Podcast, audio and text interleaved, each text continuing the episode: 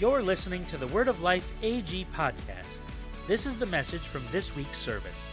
If you want to view the full service, including worship, please head to our website at wordoflifeag.org. While there, you can also see what's coming up at the church, or even check out some next steps. All right, let's dive into this week's message. Well, good morning, Word of Life. How about that giving Devo from Pastor Annie? So rich and so good. I'm so grateful for uh, what God lays on people's hearts here. If you're new today at Word of Life, it's your first time or your second time, I hope you were greeted warmly. Make sure when you're leaving, you grab a cup of coffee, connect with someone. Uh, we want you to feel loved and welcome here. And if you're joining us online today, welcome. Um, we have some great chat hosts there that want to connect with you today. I am just uh, grateful to be a part of everything that's going on in this fellowship fellowship. Um, so, my family and I just returned from a week of vacation uh, last week. And I'm telling this story not with their permission, but with my permission because I'm throwing myself under the bus. Okay, usually if I tell a story about my family, I get their permission. Um, but I'm throwing myself under the bus here. Um, who has adult children that you've tried to go away with? Anyone ever tried to do that?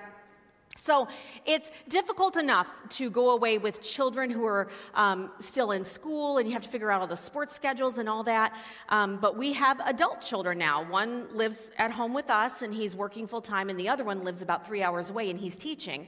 And so we had to kind of figure out in January what everyone's schedules were going to look like. That included my husband's call schedule, my schedule here at Word of Life, my son's summer teaching schedule. My other son didn't have his new job yet, so we had no idea what this was going to look like. And we had to figure out the availability of the cottage we wanted to rent. And so in January, I sent a bunch of text messages out. It took a few days, and we settled on a week of vacation. And so I booked the cottage, put the first deposit down, wrote it on everybody's calendar, including mine my calendar too. Put in for the time off. All of us did that.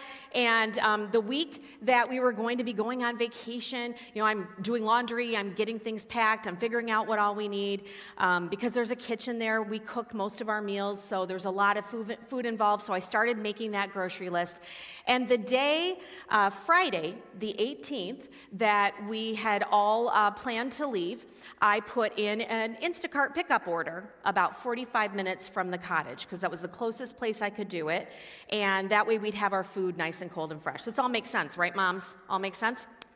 Okay, so we get ready to go. We're packing the cars up. We have everything. We're going to stop and get this food. We've got the dog in the car, sedated I think we have a picture of the poor sedated Maggie. Look at her. She's sedated. Yeah. She, she didn't really know what was happening, but she knew she was going somewhere. We're ready. Fishing poles in the car, ready to rock. Cooler in the back because we're going to pick up the food on the way. The food has already been shopped for, packed up according to Instacart, paid for. And I pull out my phone and go to text the owner of the rental cottage so I can get the code for the door and give him the final deposit on Friday, the 18th of August. And when I look at my phone, I realize we're supposed to move in on Saturday, the 19th of August. It was a bad moment for me.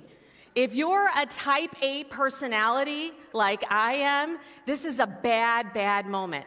I don't know where I went wrong. I'm not sure where in the calendars I went. I had done a second deposit and a second set of text messages with him, and somewhere in my head, I decided we were leaving Friday. So my husband was just hopping into the car with his bottle of water and ready to start the car, and I just took my phone and showed it to him. I couldn't even talk. Took my phone and showed it to him, and then I picked up my purse, I got out of the car, and I went and sat in the dark in the living room.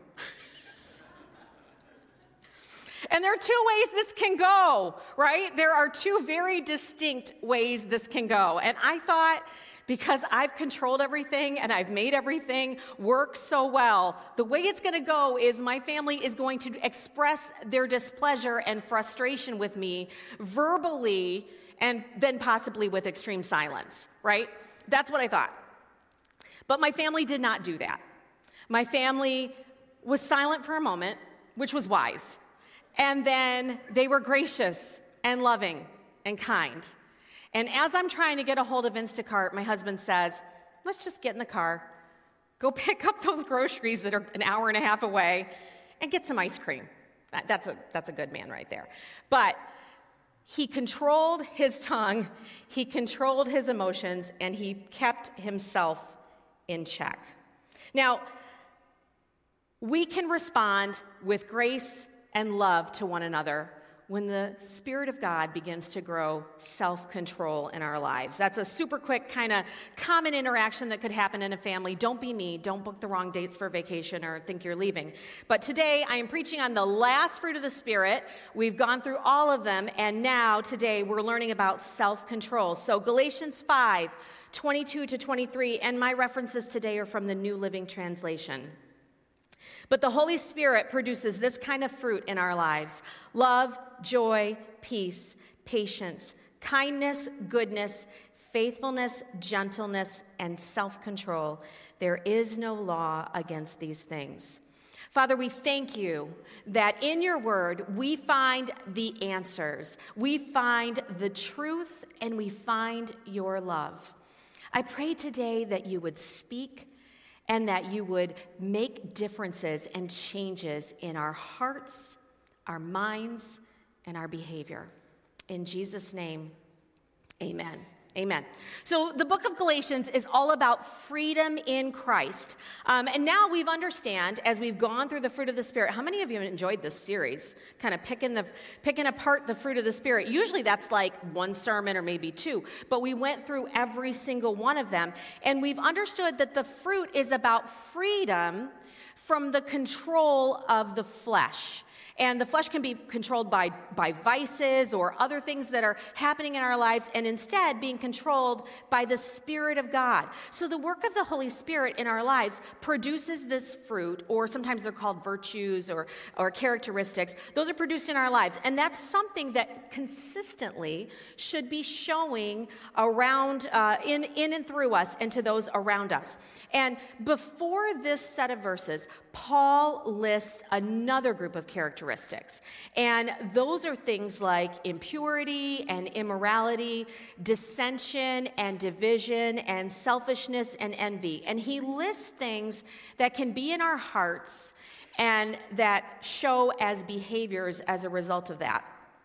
So, often in Christian circles, especially in Christian circles, we tend to focus on outward behavior what we can see, uh, what manifests from what somebody does. These are the ones that we can see. But Paul actually calls out in those scriptures before the fruit of the Spirit both outward behaviors like drunkenness and idolatry and heart issues like jealousy, and selfish ambition. So, when the Holy Spirit begins to produce the fruit of self control in us, it's reflective of an inward change in our hearts, and then it will radiate out um, in changed Christ like behavior.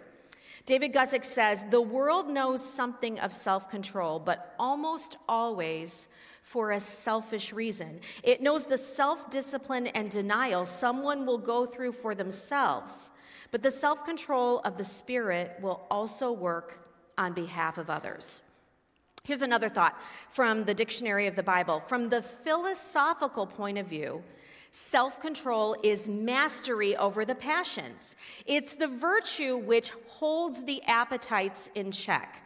The rational will has power to regulate conduct without being unduly swayed by sensuous appetites. But from the New Testament point of view, the grace of self control is the result of the Holy Spirit's indwelling.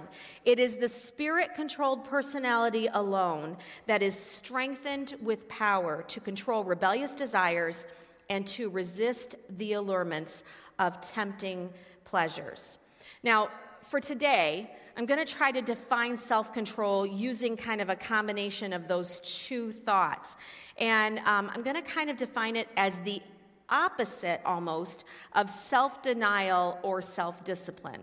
So, in other words, not denying something for the sake of the betterment of ourselves, but instead it's allowing the Holy Spirit to move in us and to change us for the betterment of ourselves, yes, but for the betterment of others.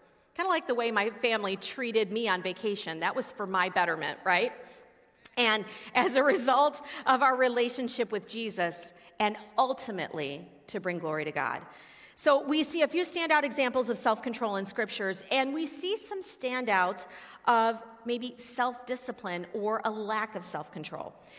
And I'm going to try to pronounce the original uh, Greek term here. It's enkrateia, and it can be used in a positive context like this is true spiritual self control. And it can also be, also be in the light of when outward actions don't match what's happening inside the heart. In other words, false self control. So, uh, a couple of those examples, one of them is Saul in 1 Samuel 13. And you can read this passage later. It's actually fascinating. Um, but essentially, Saul bypassed God's anointed prophet, that was Samuel, and he offered a sacrifice before going to war. He was not supposed to do that. And when he gets caught, he tries to backtrack and says he felt compelled to do this. But God knew Saul's heart, and he spoke to Samuel. And Samuel's words to him, prophetic words for, for him, were that he would be replaced with someone who was a man after God's heart. And we know that was referring to David, and meaning that Saul's outward actions did not match what was actually happening in his heart. Another example where this verb is used, enkrateia, and enkrateia, I got it, enkrateia. I listened to it on Google pronunciation like 16 times. That's what you have to do. Um, Haman in Esther 5, um, when Mordecai, he was a devout and devoted Jewish man, he refused to bow before Mordecai because he believed he should only bow before the one true God. And so, in outwardly, Mordecai's restraining himself and looks, looks like he's holding his emotions in but inwardly, he's weaving this plan of revenge and genocide. Um, and ultimately, his plan doesn't only fail, but it backfires on him because God intervenes and he actually perishes by the means that he plans to kill all of the Jewish people. And then we see some moments where Jesus called things out. And this doesn't necessarily reference the original Greek word that I was talking about, but he calls out the same type of outward self denial that would appear as self control, but the conditions of the heart speak something else. In Matthew 23, Jesus speaks of the Pharisees, and they, they were the religious leaders of the day. And he says that on the outside, they look obedient, restrained, pious. But in the inside, their hearts are unclean, filled with lawless motives and even preventing people from coming to God. He compares them to whitewashed tombs. In other words, looking pure and clean on the outside, but inside they are filled with everything vile, the most unclean thing possible, like a grave filled with corpses. And in that particular passage, there are some sobering revelations because it's possible to mimic self control if we're careful enough.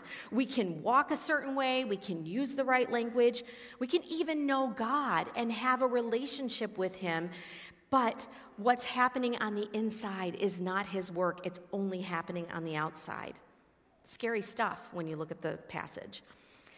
And so, with a lack of inward change, what was happening there was they were walking a line between legalism and true righteousness. And they were over here following the law, but not truly being cleansed from their sin, because that kind of work is only done by a holy God working in our lives. So, we're going to look today at the human condition in people like Saul and Haman and the Pharisees, and of course, us. And we're going to see what kind of difference the Holy Spirit begins to work when He starts growing the true fruit of self control in our hearts. Is everybody good? Here we go. All right. I promise I'm, I'm not going to try to make you feel terrible. I promise. When I heard I was speaking on self control, I was like, oh, man. But it's going to be okay. We're going to be okay. So, the first thing that I want to say is the fruit of self control will change our behavior and our choices. The fruit of self control will change our behavior and our choices. And I'm starting here because when we think of self control, we often think about outward behaviors, things that we can see or experience by our, with ourselves or with other people. Um, so in these passages that I just talked about, we either see changed behavior or acceptable behavior. Everybody's behaving, they're doing what they're supposed to do. Saul outwardly appears contrite and reverent, even as he's in rebellion. Haman is controlling his actions, even as he's plotting the murder of an entire race. Pure evil taking place in his mind. And the Pharisees are operating within the confines of the law. And, and I want to say, I follow a few people on social media who are in Orthodox Judaism because I always like to learn what different cultures are doing and just kind of understand that. And just watching that, I can only imagine what lengths the Pharisees went through to make sure they were doing everything right. It had to be a full time job for them to do that. And so we as people can choose to deny ourselves or discipline ourselves for the purpose of helping ourselves, maybe to kick a bad habit or to win friends or influence people or to gain respect or to rise to a position of leadership. So any one of us, in and of, and of ourselves, we can figure that out, right? We can figure out how to do that. We as people can choose to deny ourselves or discipline ourselves for the purpose of helping ourselves. And this is what I'm talking about is not just a pattern of behavior, but we can even mimic a religious ideal right? Um, we can follow a pattern of rules or regulations. You know, a religious system and any rules that come with that can be followed just as easily as policies at a job or the social uh, group group that we're in what what that's expected what, what's expected of us through that so through practice and work anyone can show changed behavior but without the work of the holy spirit we're just going to serve ourselves and it won't necessarily serve others, it won't deepen our relationship with Christ, and it won't bring glory to God. So, I want to talk about an example of self control where uh, someone is truly exhibiting love for God and for others, and that's Joseph. So, the story of Joseph is Joseph upset his brothers because he put his foot in his mouth. And he boasted about a dream that he had where he was going to be ruling over his brothers and they got angry with him and they sold him into slavery. And things in Joseph's life kind of got worse and worse and worse to the point where he ends up in prison for something that he didn't do. And while he's in prison, God remembers him because Joseph loves God, and God places him on a trajectory where he ends up not just out of prison, but in the king's leadership, second in command. And we find out that his brothers come to see him because there's a famine in the land and they need food. Now, when they come to Joseph, nobody would have questioned if he had imprisoned them. Nobody would have questioned if he'd had them executed. Nobody would have questioned if he'd just sent them away and said, No, this food is only for the Egyptians. Joseph didn't lord it over his brothers by reminding them of the dream that he had. He didn't boast in that moment. Instead, he showed incredible God loving self control, took care of his family, and showed his brothers that he loved them. And in doing so, he showed the Egyptian people that the God that he served was greater than anything that had happened to him. Yes, so, is it wrong to obey rules or respectfully observe social constructs? No, of course not. And, you know, one could argue that most rules and laws are put in place for the benefit of us and for others. So, I'm not saying that at all um, because some of those things protect us, right? They're not a bad thing. Self discipline is not bad, but true self control will be a change in behavior that does not always benefit us. It is not always self centered. It may benefit others. It springs from the work of the Holy Spirit in our lives as He purifies us and sanctifies us because the Holy Spirit will always purify and sanctify us. And it draws us closer to God because He's without sin. And ultimately, this true change of behavior will bring glory to God and point people to Him because that's what the Holy Spirit always does. So, as the Holy Spirit begins to work, we can know that He will help us with our choices. We don't have to engage in behavior that's harmful to us or detrimental to our relationships or hurts other people in our lives. We can walk away from temptation. We can choose not to engage in gossip or the argument or harmful habits. We can know that the Holy Spirit will continually strengthen us and equip us to do that. Amen? Amen. So the second thought here is he changes our outward behavior and our choices. We can see that, right? But he also, the fruit of self control, will change our motives and our desires. So, this is more difficult to measure than change behavior, right? What's motivating us. But a change in, a, in our motives and desires will inform our behavior, right? So, that's why it's so important that the work is done by the Holy Spirit because we are naturally selfish from birth. A very wise woman, my mother, Mary Zare, often says, You don't have to teach a child to be bad. They already know how to do that. And that's because we are born with a selfish, self centered, sin filled nature. And when we look at the examples of Saul trying to elevate himself to a position of authority before going to war, of Haman trying to trap Mordecai in his quest to become more important, or even the Pharisees trying to look good to gain uh, more respect and more authority it's easy to see what their motives are because we have the benefit of Scripture, right? We see exactly what was going on there. But what about looking inward into what's motivating us, what our desires are? That can be really tough, and it can only be done through the eyes of the Holy Spirit. David, who was called the man after God's own heart when Samuel spoke to Saul about him, said this Search me, O God, and know my heart. Test me and know my anxious thoughts. Point out anything in me that offends you and lead me along the path of everlasting life. David put his heart's his heart and his moments before the Lord and he offered himself up to be changed. Now, if you're like me, and I'll just be honest, I bristle at the idea of my motives being questioned. Because I want to imagine that my motives are always good. But I know they aren't always good because I have a sin filled heart, right? I can be selfish because that's who I am. That's who my nature is. And so I have to concede that sometimes I need the Holy Spirit to reveal what's happening in my desires and our motives and allowing a loving, kind God to do that will allow Him to point out anything that is not aligned with God's desires and God's motives, and ultimately will change those motives and desires to be like His. The story of Daniel is another example of true God loving self control. And when we start out in the very first chapter of the book, we see Daniel and his friends have been captured. They're Hebrew young men who love God. They know the Mosaic law. They understand what they're supposed to do as, as followers of Judaism and they're captured and they're taken out of their country, out of their culture, and they're placed in the king's palaces in Babylon.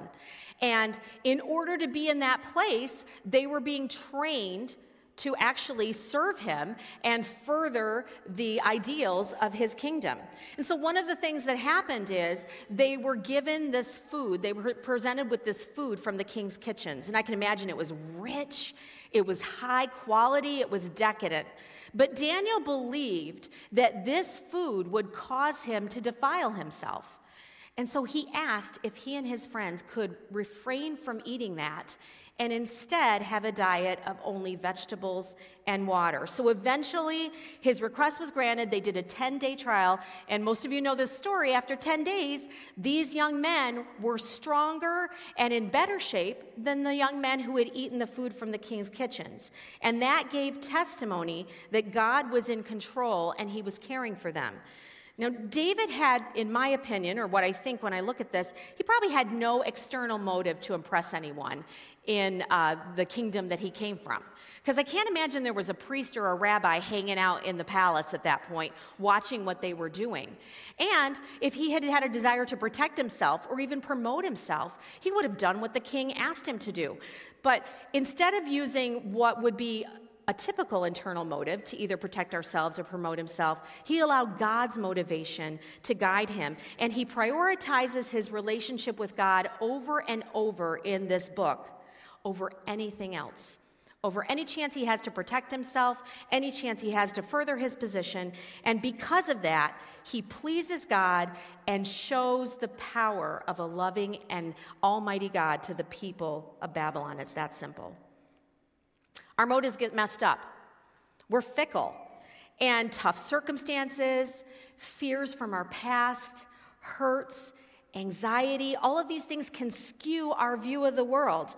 And it can cause us to trust our ability to control what happens to us and twist our motives. And what might seem like a pure desire may actually be something self centered or even impure. And ultimately, eventually, our outward behavior is going to match what's happening on the inside. So, giving the Holy Spirit control of our motives and our desires will allow self control to change that part of us, and we can trust that He will always shine a light on the parts of our hearts that need to be submitted to Him.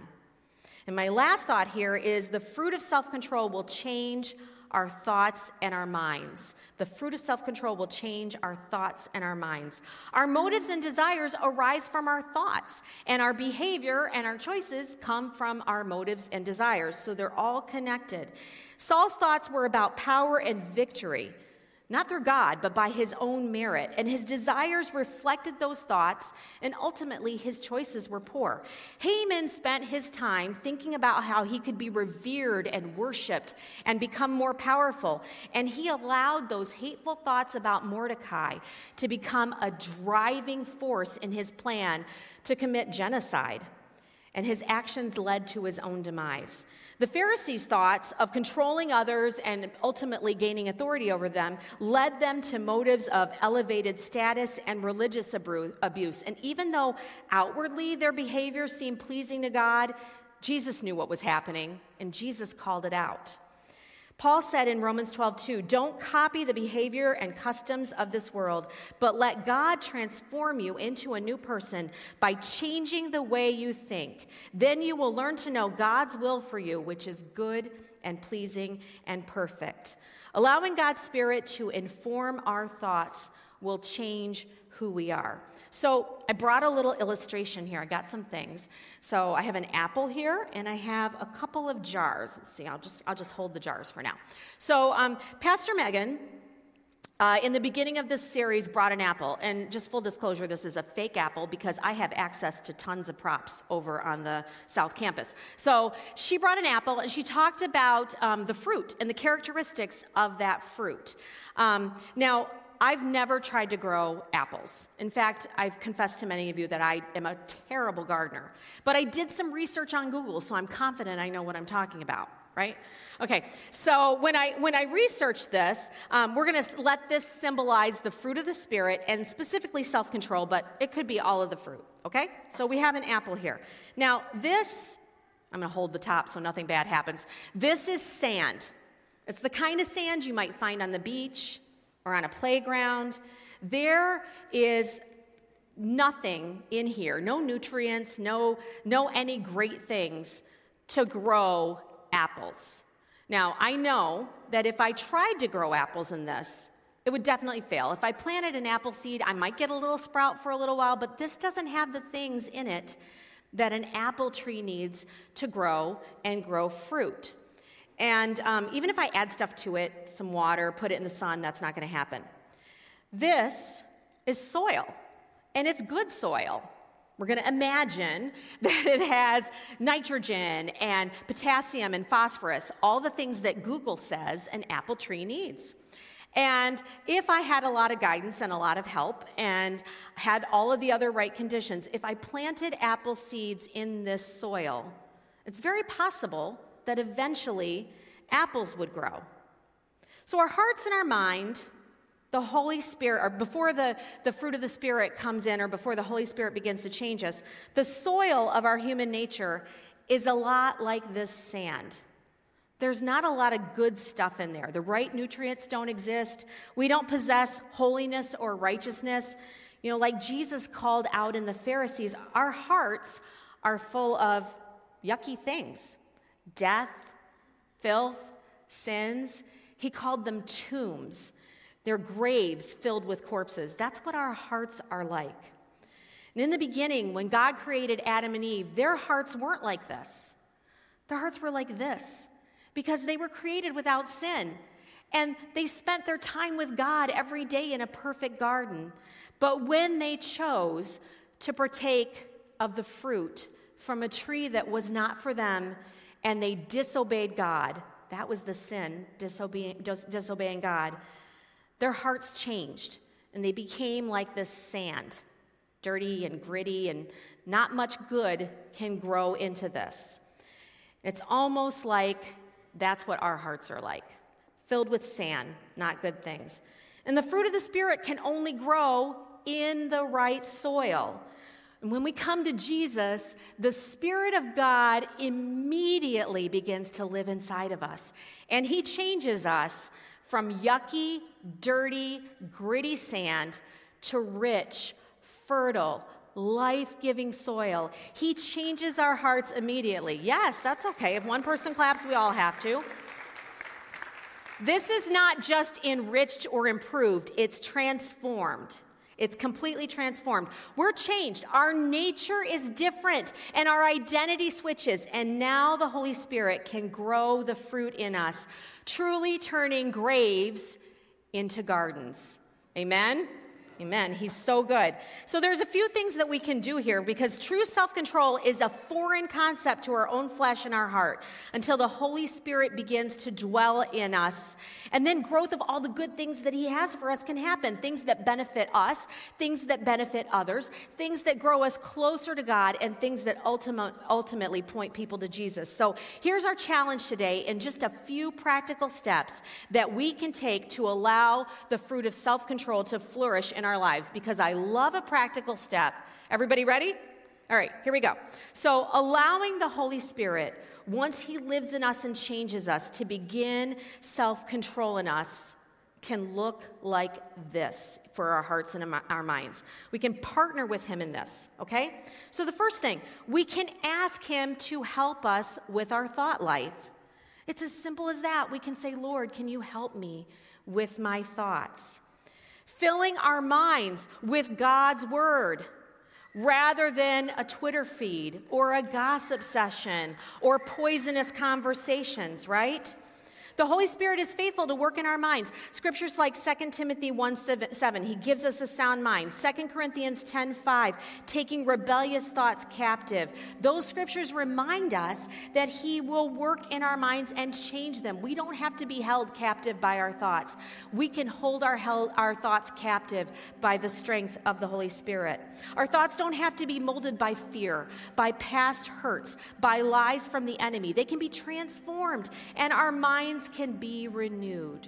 We can learn to listen to the Holy Spirit rather than listening to our childhood, rather than listening to our background, rather than listening to hurt or shame or even our emotions. Listening to the Holy Spirit, Spirit instead brings true self control and allows the other fruit to shine. Because if self control isn't showing, our behavior will obliterate the ability for other people to see the other fruits. We're going to look different outside because we're different inside when we allow the Holy Spirit to work this way. Secondly, partnering with the Holy Spirit in changing our motives and desires. Often we look to our feelings to shape our motives and desires, and our feelings can steer us very, very, very wrong. I had a great conversation with a dear friend of mine, Pastor Margaret Giordano, um, just about three weeks ago. And this woman is much smarter than I am. She is working on her thesis for her doctorate degree. She's going to be Dr. Giordano. And one of the things that she's presenting is the idea that observing things like gratitude or thankfulness, even in the absence of feelings, can bring a change of heart desire. Isn't that interesting? Um, so there's value in this. I believe there's value in this. So one way you can do this practically is worshiping the God who loves us with gratitude, whether we feel it or not. Right? Saying thank you for what He's done can allow the Holy Spirit to work in our lives and transform our desires.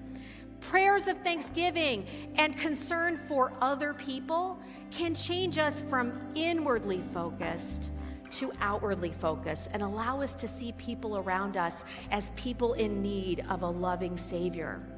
Giving opportunities for the Holy Spirit to examine our motives, just as David did, can bring to light things that need to be dealt with so we can quickly identify them and ask Him to help us with them. Rather than allowing our feelings to drive us, the Holy Spirit's in charge now. We had a chance to do that this morning during communion. We took a moment and examined our hearts. Practicing this can allow the Holy Spirit to work. And last, asking the Holy Spirit to shape our behaviors and choices. We can work with the Holy Spirit here, understanding the voice of the Spirit. When we sense conviction, we stop and ask Him to help us. When we read Scripture and apply it to our lives, we begin to behave the way that God would have us to behave. And it allows us to change, not because we're following the law, but because obeying Him strengthens us. When we exercise that muscle of self control, it gets stronger and stronger, and it benefits us, it benefits others, and it strengthens our relationship with God. And then there are things we may try to get right by ourselves. And no matter how hard we try to act right, we just can't do it. We can't con- conquer our detrimental habits. We can't align our choices right because there's still the problem of trying to discipline ourselves for our own good rather than for the good of, or, of others and for the glory of God. So we can't solve that problem on our own. We need Jesus. We need Jesus to change our hearts. We need Jesus to change the soil of our hearts so that He can transform us. And when He does that, He changes our identity. We no longer are sin filled, filthy, impure hearts of humans, but we're transformed to the identity of the pure and righteous Jesus Christ who died for us for us. We can change the soil of our hearts through Him from sandy, dirty, and death filled to life giving and fruitful. So we're going to take a moment, we're going to stand together and worship, and let's let the Holy Spirit speak to us and reveal to us what He has to say. We stand together.